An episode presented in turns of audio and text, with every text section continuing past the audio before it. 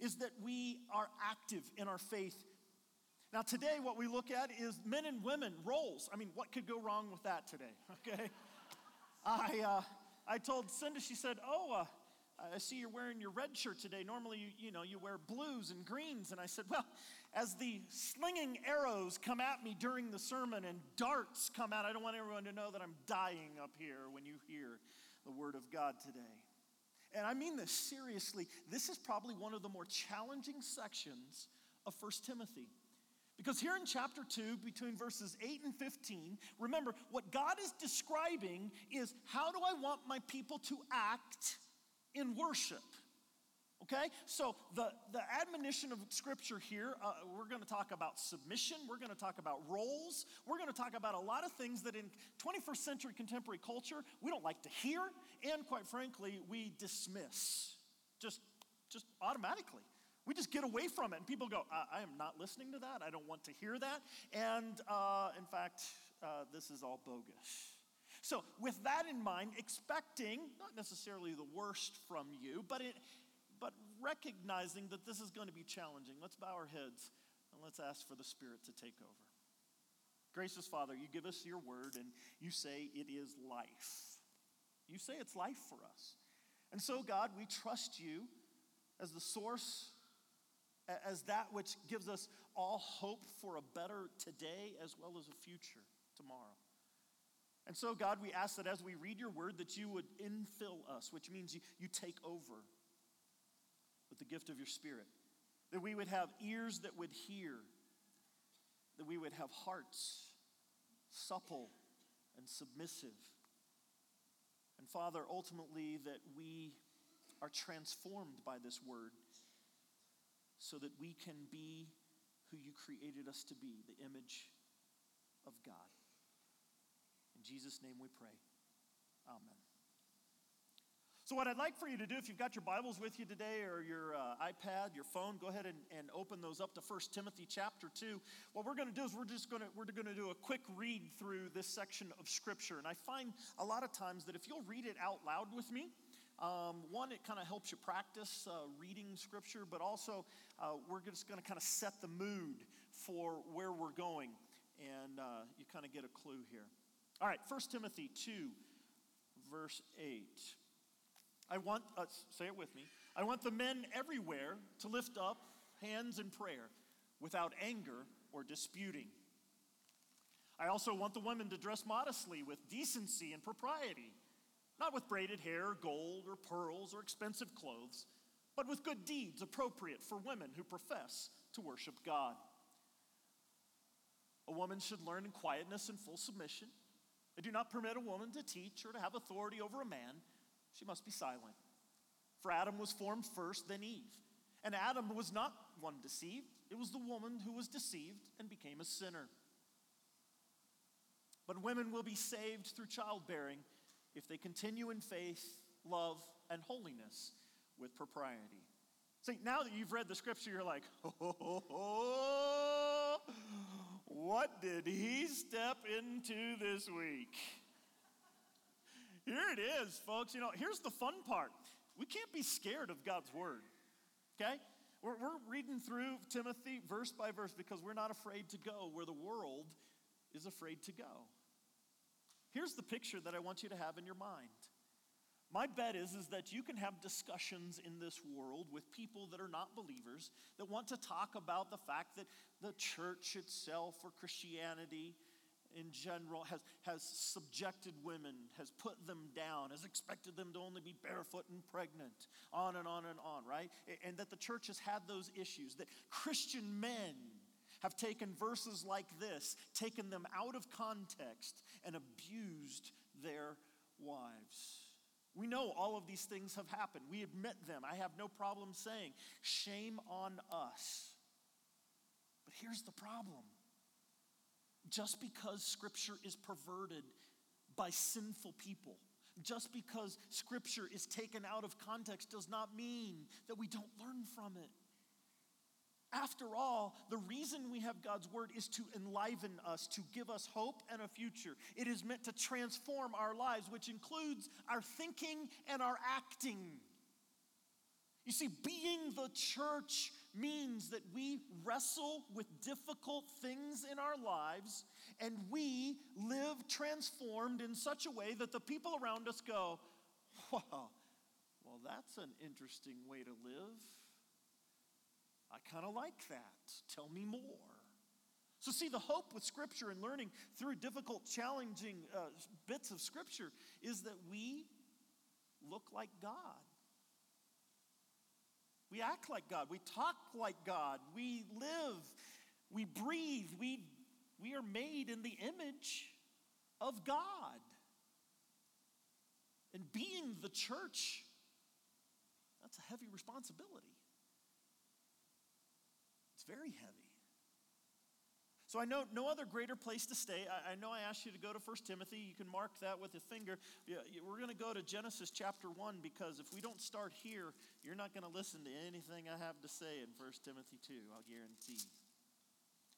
Genesis chapter one. It's not up on the screens. I want you to follow, okay? I want you to be taking notes yourselves. I want you to be involved in, and that's why I've asked you to bring your Bibles. Open them up. Open those, open those iPads up and, and phones and take notes. In Genesis one, God creates the heavens and the earth. He creates all of creation. He creates the land. He creates the seeds. He creates the water. He creates the sky, the sun, the moon, the stars. He creates all of these things. And in verse twenty-six of chapter one, God says this. God said, "Let us make man in our image and in our likeness. And let man rule over the fish of the sea and the birds of the air, over the livestock, over all the earth, and over all the creatures that move along the ground."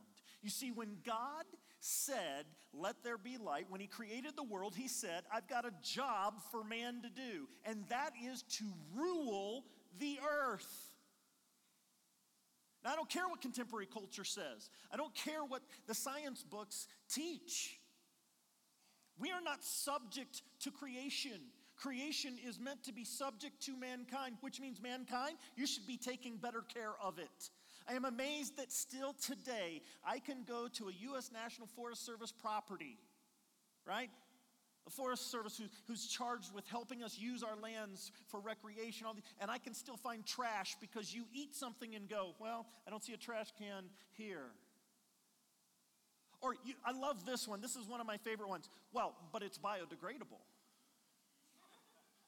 A banana peel was not naturally sitting in the forest, okay, in the Pike National Forest. Banana trees don't grow here. It's not natural. You don't get to eat the banana and throw it down just because it's biodegradable. After years, I don't want to walk by and see your banana peel. Same for orange peels, apple cores. That's assuming you even brought along fruit, for crying out loud. That's not being a good steward. That's not taking care of the earth. Do you understand? Your role as a human being is to take care of the earth. You are given authority to take care of it. And when you do not, you thwart God. You might as well have given him the big theological flip-off and say it doesn't matter. I'm only here for a short time. I'll just use the resources as I want. Whatever makes me feel good. That's not being in the image of God. See, being in the image of God means that you were wonderfully created and that God has in store for you a certain role. And your role is to take care of the animals and everything God created. That's your role. Which means God set it before you. He's given it for you to do. And if you choose not to do it, well, then you're being disobedient. You see, this is where it comes down to that God wants to give us life. He wants to encourage. He wants to build us up. He wants to make us the best human beings that he wants us to be. But in doing so, it requires obedience. We don't get to be the best human beings I want to be. I get to be the best human being God wants me to be. And so, verse twenty-seven, God created man in his own image. In the image of God, he created him. Male and female, he created them. Now in chapter one, we don't get a separation of the story. We don't get a separation that God formed Adam first out of the dry ground and then breathed life into him, and that later Eve was formed out of Adam's rib. We don't, we don't get that in chapter one. That comes later. But in chapter one, I want you to understand that man, that, that women, we were all made in the image of God. Look at the person next to you that is of the opposite sex. Look, go ahead, look at them. And just go, you are godly. Now that may sound weird, right? Coming from, depending, and if you're a visitor, just go ahead and just chalk that up to Pastor Dyer, okay? You are godly. That's how you were made. You were made to live that way, look that way, behave that way. And so because of that, you are precious. You are more precious than what you can understand, because God said, you're made to look like me. Me.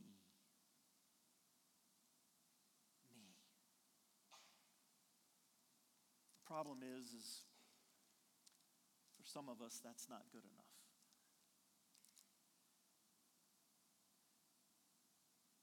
You see, he makes two trees in the middle of the garden.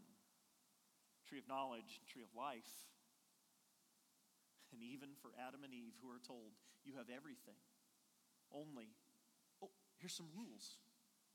Don't eat of those two trees. Don't eat. Now, we we know what Adam and Eve are kind of going through. We're our own human beings. And we go, well, but God, it, that looks good over there. And Satan comes in, right? And Eve, yep, she's deceived. Scripture's very clear. She was the one deceived. And Adam, she comes over and says, here, take this. And he's like, yeah, whatever, okay. I mean, there's no part of him that goes, wait a minute, God said don't eat this. He was not leading.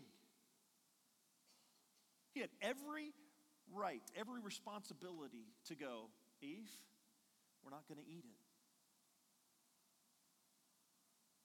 He didn't follow the rules. He wasn't living in a way that was God-pleasing. He did not obey. And see, this is what's going to hit us this morning, is because initially you're going to read, right, when we read in Romans, you're like, well, there's just one verse for men, and there's seven or eight for women. We obviously know who needs more education this morning. And you'd be sorely wrong. Because I am an equal opportunity offender this morning with the law of God. You see, I'm going to paint some pictures this morning, and none of us are going to measure up. And we're going to hear from the Word of God, and we're all going to go, you know, you're exactly right. That's how I should be living. And there's not a single one of us here this morning who meets that standard. And so I want you to know, I'm not just pounding, I'm not thundering, I'm not just demanding. God is not up there going, try harder, do better. He is a loving, kind, and gracious God who has sent his son, Jesus Christ, to die for your sin, for your mistakes, for your inability to follow the rules. Because he wants to win your heart back. He wants your heart. God blessed them and said to them, be fruitful, increase in number, fill the earth, subdue it, rule over the fish of the sea, the birds of the air, and every other living creature that moves on the ground.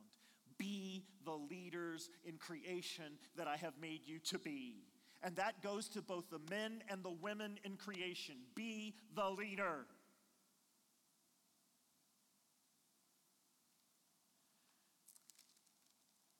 Now in chapter two, verse twenty-three, the man said, this is now bone of my bones and flesh of my flesh. She shall be called woman, for she was taken out of man.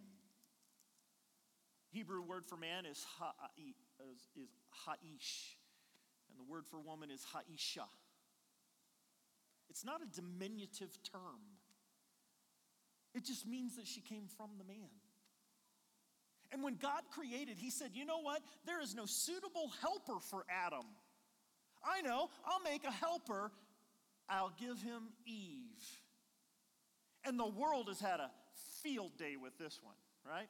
A lot of husbands who are self-sanctimonious, self-righteous, sitting up on some soapbox that their dad made for them. well, you're supposed to be my helper. You're not helping me very much. As if that was some kind of diminutive thing. What does it say throughout the book of Psalms that God is our help and refuge? Do you think God is diminutive in any way? That when he looks upon creation, he says, well, I'm going to take on just this subservient kind of role that is so diminutive and it's kind of beneath me. No, God says being a helper is a great thing. It's so great, I'm going to do it. And so ladies, I want you to hear this. To be a helper is not some small thing. It is a great thing. Because God made them male and God made them female. And God did not make males like he made females. And he did not make females like he made males. And we need each other. We complement each other. We need to help each other. This is how God made it. This is why he put us together. We needed a help meet. Bone of my bones and flesh of my flesh. Right? What, what man looks into a mirror and doesn't take care of his own body? Paul writes in the New Testament. So take care of your body. I mean, take care of your wife. She's bone of your bones and flesh of your flesh, for crying out loud. How dare you talk to her that way? How dare you treat her that way? Other than the queen that she is. And I know I'm looking out at a lot of husbands today that are saying, I have not done this well.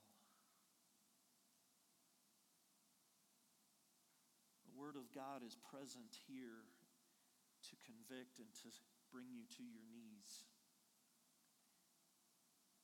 to ask for forgiveness, to ask your helpmeet to walk alongside you. And men, if that is not done, the rest of this is moot.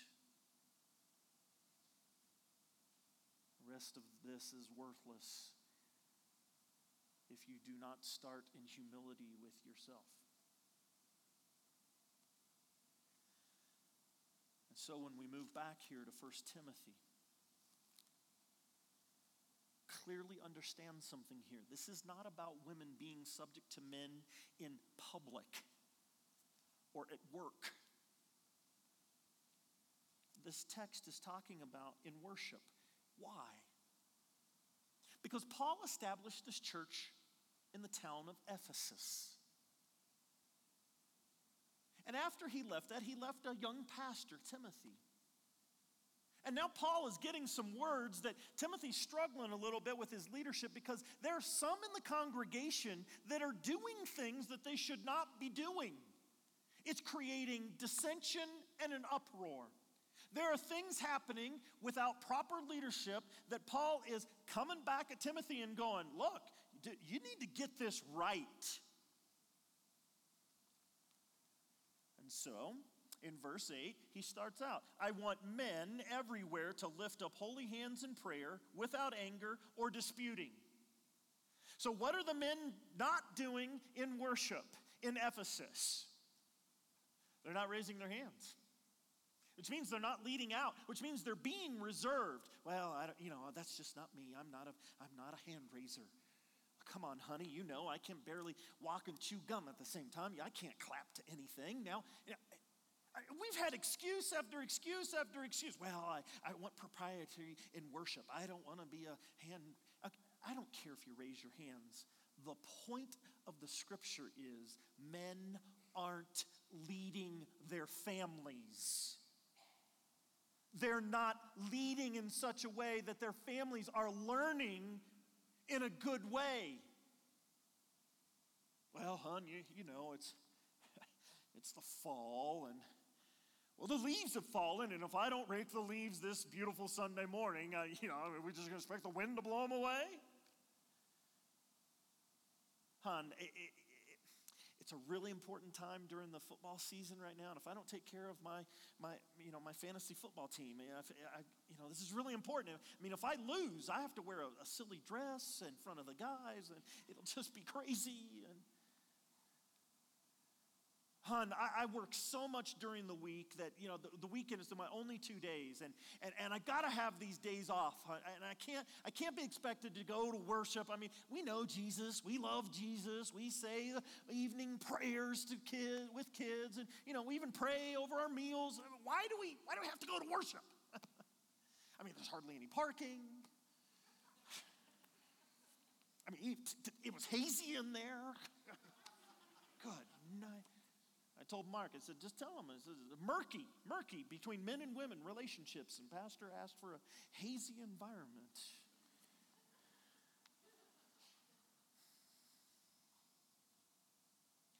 I want men everywhere to lift up holy hands in prayer. Guys, the scripture's pretty clear. If you're not the ones leading your families in prayer, which means worship here in this context, then shame on you. If your family's not in worship, it's on you.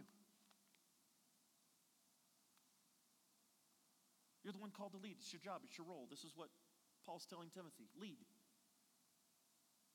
Do you understand that in Genesis three, when the fall happens, right, and sin comes into the world, there's plenty of curses that come with that, ladies. Pain and childbirth. It also finishes that section with, and your desire will be for your husband. Literally, that means your desire for his position of leadership will be yours. Yep, in the absence of male leadership in our households, women will always rise and take up leadership. They're like, I ain't waiting around. You kidding me? You're not going to lead our kids in paths of righteousness? I'll do it.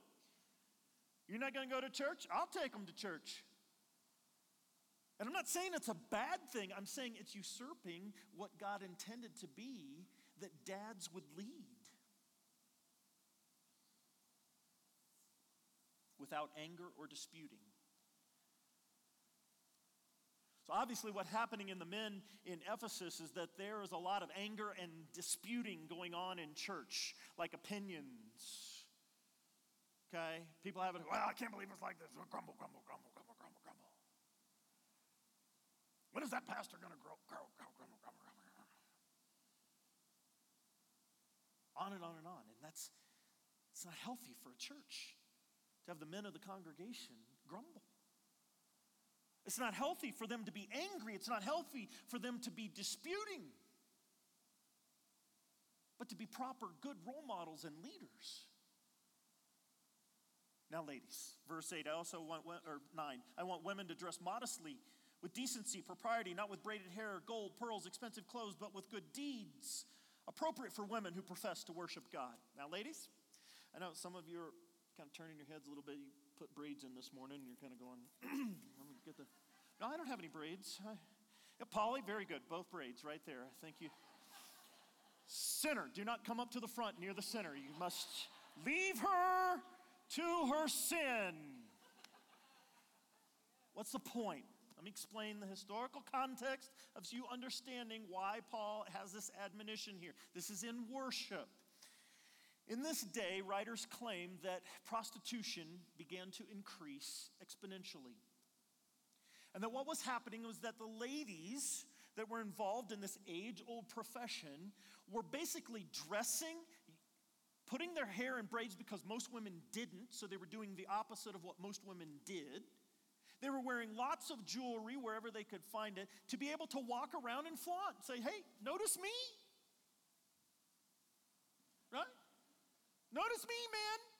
Don't notice your wives. Don't notice the work you're supposed to be doing. Don't take care of your families. Notice me. And I know you have needs. I am your humble servant to provide for your needs, says the prostitute. This is the context. And what's happening is they're getting a lot of notoriety and they're making a lot of money. I mean, even Proverbs thirty-one says, let's bless the woman who works hard by her fingertips, sets aside money. We know that in the heart of women is the desire to work hard, whether it's in the house, outside the house, work, C E O, it doesn't matter. God has made you to be able to work and work hard and work well, and you want to be paid for that. And so what's happening is, is that the ladies of the congregation are seeing this increase in prostitution, that the wealth has increased, that the notoriety has increased, that these women are noticed. Ladies, I've been told, right? You go out on a date with your husband, you're not dressing for your husband. You're dressing for the other women. Oh, no, no, no, that's not why we dress. Right? You're all in denial mode right now. Oh, no, no. I... To be noticed by the other women. I hope it's not to be noticed by other men. Because this is what Paul's calling out, is he says, ladies, I don't want you to dress this way in the congregation because there are husbands that need to be paying attention and leading their wives in a godly manner, and you don't need to be distracting them. Is there a time and a place to wear that favorite dress of yours that might be a little shorter than normal? Your twenty-fifth anniversary, you tell your husband you want to go out dancing, you're going down to Broad, I don't know where you're, and you guys want to go, go wear the dress, put your hair in braids, whatever, put your makeup on and put, put your jewelry on, put the best pearls on. There's a time and a place for that. Worship is not the time or place for that. This is what Paul's talking about. He's not saying, ladies, you can't look your finest. He's saying in worship, make sure you got the main thing, the main thing.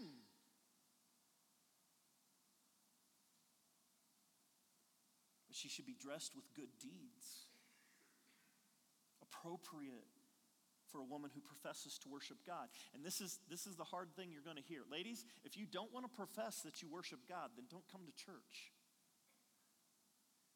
You want to dress up like society does, like twenty-first century does. You want to look at the magazines and the fashion magazines, and look at what's on E! and look online, and you want to look that good, and you want to look twenty years younger, and you want to do all those things because that's what's getting all the notoriety. That's fine. Just don't come to church. Because women that profess to worship God say, I will dress and act accordingly that gives God the honor and glory, not me. And you young ladies, right? I mean, we've got some girls, some some some ten, eleven, twelve-year-olds in here this morning. Young ladies, you're in your late teens, your early twenties. Maybe you're in your thirties and you're not married yet. And your heart's desire is, yeah, I want to I want to get married one day. I want to, yeah, yeah. You don't have to attract a man. I'm not going to give you a whole biology lesson here, but you don't have to do much to get our attention. Okay? I'm just, I'm just telling you, ask your parents what I mean by that, okay? Thanks a lot, Pastor Dyer, okay? But here's the point. You don't have to do a whole lot. God's got the thing rigged. He, he does, okay? I mean, there's attraction, believe me. And you say, I know, but, but you know, I, I want to be a godly woman, and, and I don't know a lot of godly guys, and if I know scripture, a lot of scripture, right? And if I and if I serve in Sunday school or, or help in nursery, or if I lead a women's Bible study, if I if I become a really godly woman, I, I'm just afraid there won't be enough godly guys out there. So you're going to dumb down in order to attract the attention of a dumber guy? Don't do that. If he's not willing to up his game, he's not in your league. Ladies, you were wonderfully made. You are created to be a blessing to God. Him first. And all these other things will be given to you as well. From Matthew six. eleven. A woman should learn in quietness and full submission. You take that word learn and put the word disciple in there. I want a, wo- a woman should be discipled in quietness and full submission. The full submission is to God. He's just simply describing where your heart should be. That instead of going, well, I'm not going to be anybody's coolian, walk behind, a, I'm not doing it. No. This is full submission to God. Ladies, are you willing to be what God wants you to be? More than what you want to be. More than what the world says you can be. The world paints you a great big picture of lies. Are you willing to submit to God? In quietness. Why? Well, what's obvious here that's happening in the church at Ephesus is there are a lot of people being loud. I don't agree. They're calling out in worship. No, no, no, no. And they're not listening. And it's men and women. Men, men are arguing with probably the teacher or other men. The women are yelling out. They're not being quiet. They're not showing, look, teach me. Having a calm spirit. Right? The book of Proverbs says, it is better for a man to live in the desert than with a wife who is contentious. Yeah, dude, it's better if you just go live in the eastern plains of, of, of Colorado by yourself and die than with a woman who's angry and contentious. Ladies, it's not meant to put you down. It's meant to elevate you. It's meant so that when you learn in quietness, so that your spirit is filled and that you truly blossom into the great creation that God wants for you. And he says if you're talking, if you're yammering, if you're going on and on and on, ladies, I can't mold you and make you into who I want you to be. Ladies, I hope you hear God's great love for you in this. Verse twelve, I do not permit a woman to teach or to have authority over a man. She must be silent. And he goes into the explanation why. Because I made man first. Is it because she's worth less? No. Is it because she's incapable of teaching? No. I know great women teachers. They know a whole lot more of God's word than I'll ever hope to know. He's simply stating a fact, and this is why our church has come up with this as doctrine. We just believe that a woman isn't to be the pastor, the teacher. It's about God's role and authority, not about worth. It's a role to play. And we all love roles, right? We love the roles that have been put in, for us, put in front of us. We love having authority and being subject to the authority over us. Could go something like this. Officer, I I know you pulled me over, and um, I, I know that your, your, your gun says that I was going fifteen miles an hour over the speed limit. I, I know all that, but you see, I drive this road every day. And, and I know where all the ups and downs, and I know where people pop out of corners and all that. And I was safely uh, uh, going a little quicker than what was there because I, I know better. And the officer says, you were speeding. I don't care what you know. I hope you have a better day. Here's your ticket. You see, when we get out of our roles, maybe we feel justified. I know more. I know better. I have more experience. Doesn't matter. It's not your role. Your role is to be subject to the authority that is over you. So when it has a speed limit, you drive the speed limit. Well, I'm actually an engineer, and I kind of know that this curve, I know you bring the speed limit down, but I happen to know that the vehicles, they're, they're so much more advanced now, and they can handle that curve at a higher rate of speed. You see, it's just a yellow sign that suggests you slow down. You're so wise. The cop says, no, he doesn't. You see, this is the issue with authority. We don't like being subject to authority when we think we know more or we're better or we're smarter. And that shows a lack of humility. That shows I think I deserve to be up higher, raised higher, honored higher. I've never known anyone that says, I demand to be respected, to be the one that's respected. I've just never found it to be the case. And so, ladies, learning in quietness and full submission. I don't permit a woman to teach or to have authority over a man. It's the pastoral office. Adam was not the one deceived. It was the woman who was deceived and became a sinner. Now, this does not mean that Adam was not a sinner.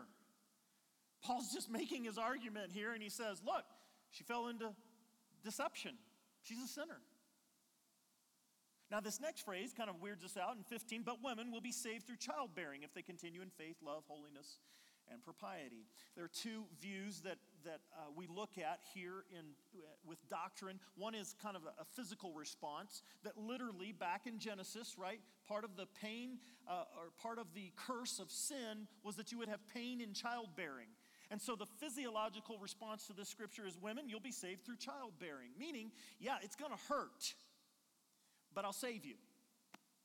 You're going to make it through. It's going to be painful. That's part of what's happening. You did fall into sin. You were deceived. And there is a consequence. But you're going to be saved through it. The second is a Christological point of view. And that comes from the end of Genesis three, where God makes the promise of salvation in Jesus Christ through the childbearing mothers. You see, Jesus was born in the flesh. And so the, the Christ view of this scripture says, you know what, you are a sinner, you were deceived, but you're going to be saved when Jesus is born. And that's how we take this. You see, this section of scripture doesn't have anything to do with putting women down. It has everything to do with elevating them. For those of you following on, turn to Titus chapter two. Verse two, teach the older men to be temperate, worthy of respect, self-controlled, and sound in faith, love, and endurance. See, this is again the admonition to the to the men in a congregation. Huh, keeps talking about being temperate and not being angry. I mean, this is like the second place in Scripture. We're starting to notice a pattern here. Guys. Verse three, likewise, teach the older women to be reverent in the way they live, not to be slanderers, addicted to too much wine, but to teach what is good, so that they can train the younger women to love their husbands and children, to be self-controlled, pure, to be busy at home. That's not only at home, that's don't be lazy at home. To be kind, to be subject to their husbands, so that no one will malign the word of God. And again, subject has that root in its understanding of being a helper, not you just do what I tell you. It says right there in Titus. No, it doesn't. In fact, hear these words from First Peter. Wives, in the same way, submit to your husbands, so that if any of them do not believe the word, they may be won over without words by the behavior of their wives, when they see the purity and reverence of your lives. God knows that a believing wife can win over the hardest of hearted husbands. Why does he have, why does God have me submit to my husband? So that he can be won over. And I know many of you are going, well, that's crap. And you probably inserted a different word. This isn't about our standard. This is about God's standard. And, and God's standard in his word is for our betterment and for our building up and for our encouragement. You see, God's standard is meant to say, look, y'all, if you if I leave you to your own devices, you're not going to get this right. Let me tell you how you should live. Let me tell you how you should honor. Let me tell you how you should build up. Because I know the best way for you. Now, I'm not talking to a room full of married people.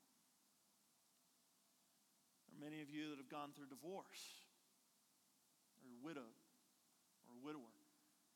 Others of you are not yet married. You're saying, how is this possible? How are we ever going to be able to make this standard, this high standard, fit? Let me show you how it works.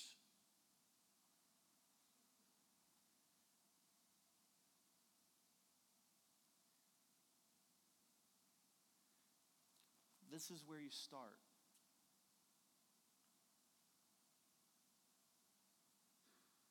And if you're a man, this is where it starts. And if you're a woman, this is where it starts. And if you're a young girl, this is where it starts. And if you're a, a young boy, this is where it starts. You see, it starts on your knees in full humility and submission to God.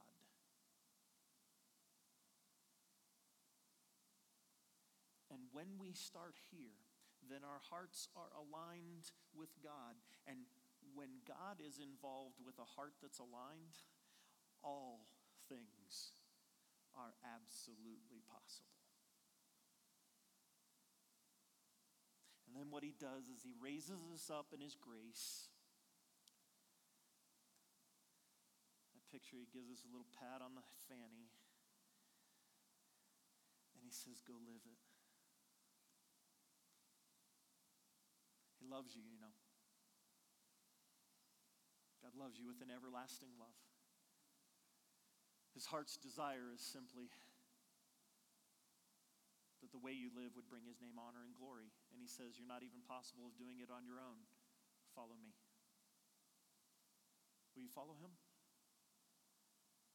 That's my hope, and that's my that's my prayer for you, is that you would follow him. Let's pray.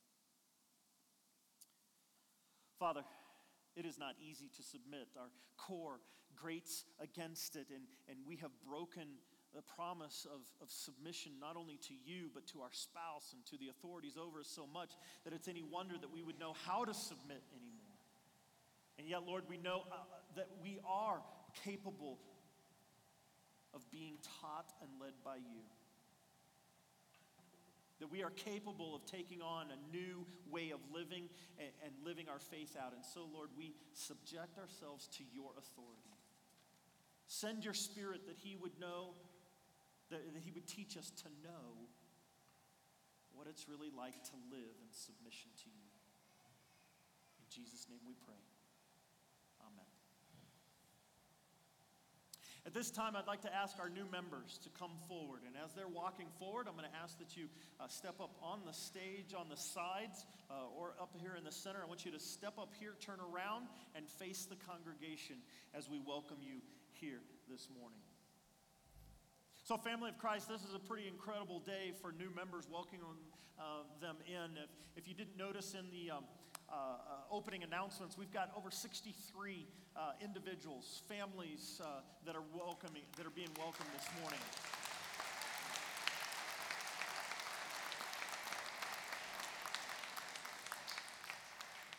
I'm going to need you all to move down because, see, there's so many of you.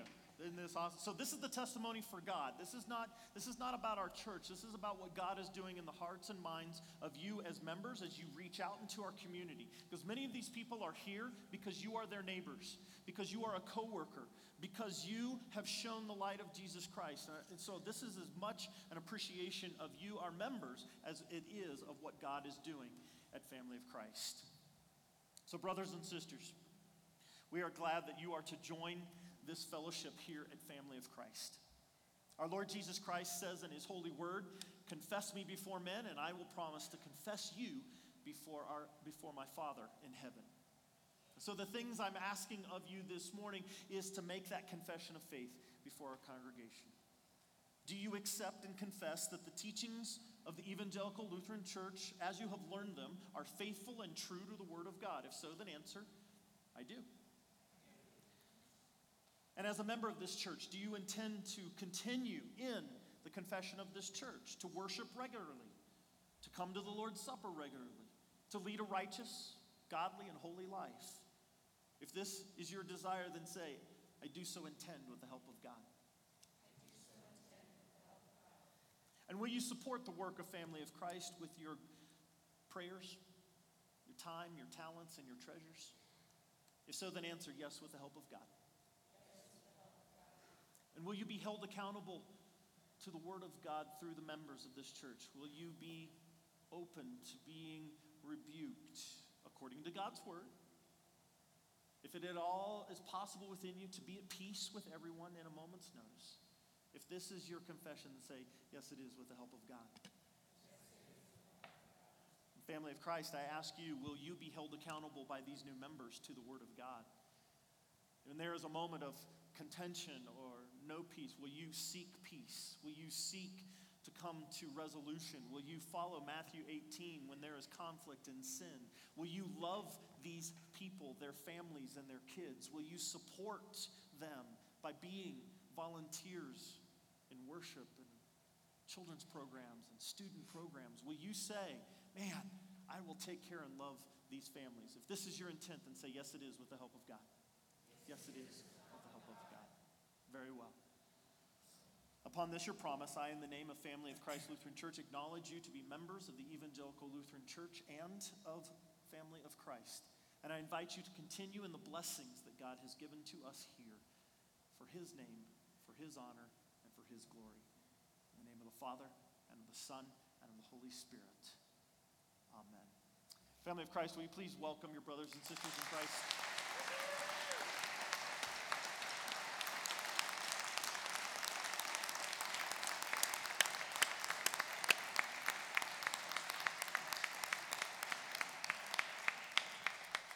They have uh, white roses on their lapels or shirts today. When the service is over, will you please do me a favor? Will you please um, make a beeline for them, make them very uncomfortable, hug them, um, say, no, you can't ever leave. You know, you know what I'm saying. Just love on them, all right? We, we've got cake and reception to celebrate. Just let's celebrate when the body of Christ is strengthened and encouraged with new believers. Um, and, and not that they're new believers in Christ, but that they're new to us and that we're excited about what God's going to do with them, all right? The Lord bless you and keep you. The Lord make his face shine on you and be gracious to you. The Lord look upon you with his favor and grant you his peace. Amen. As they're being seated, will you please rise? Let's sing our closing song together.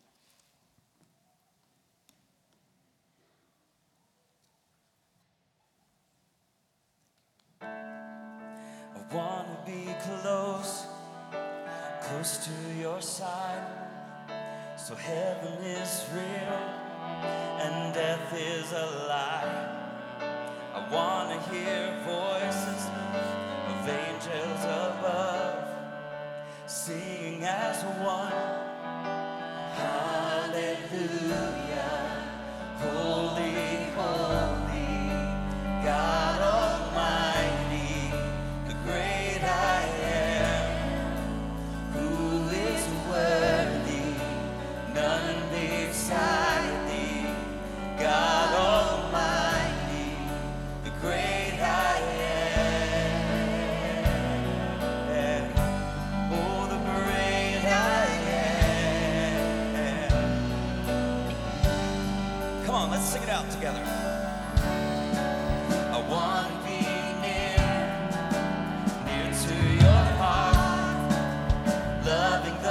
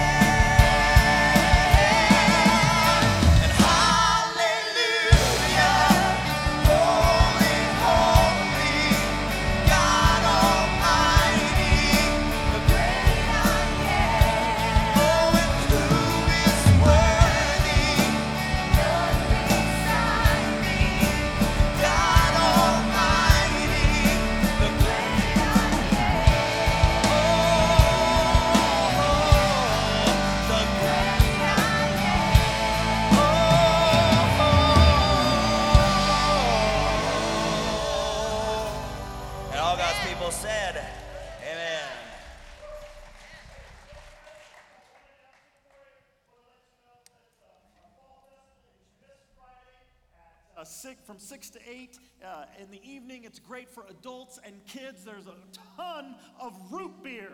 And so uh, you need to come have a root beer float. We would love to celebrate with you. It's a great activity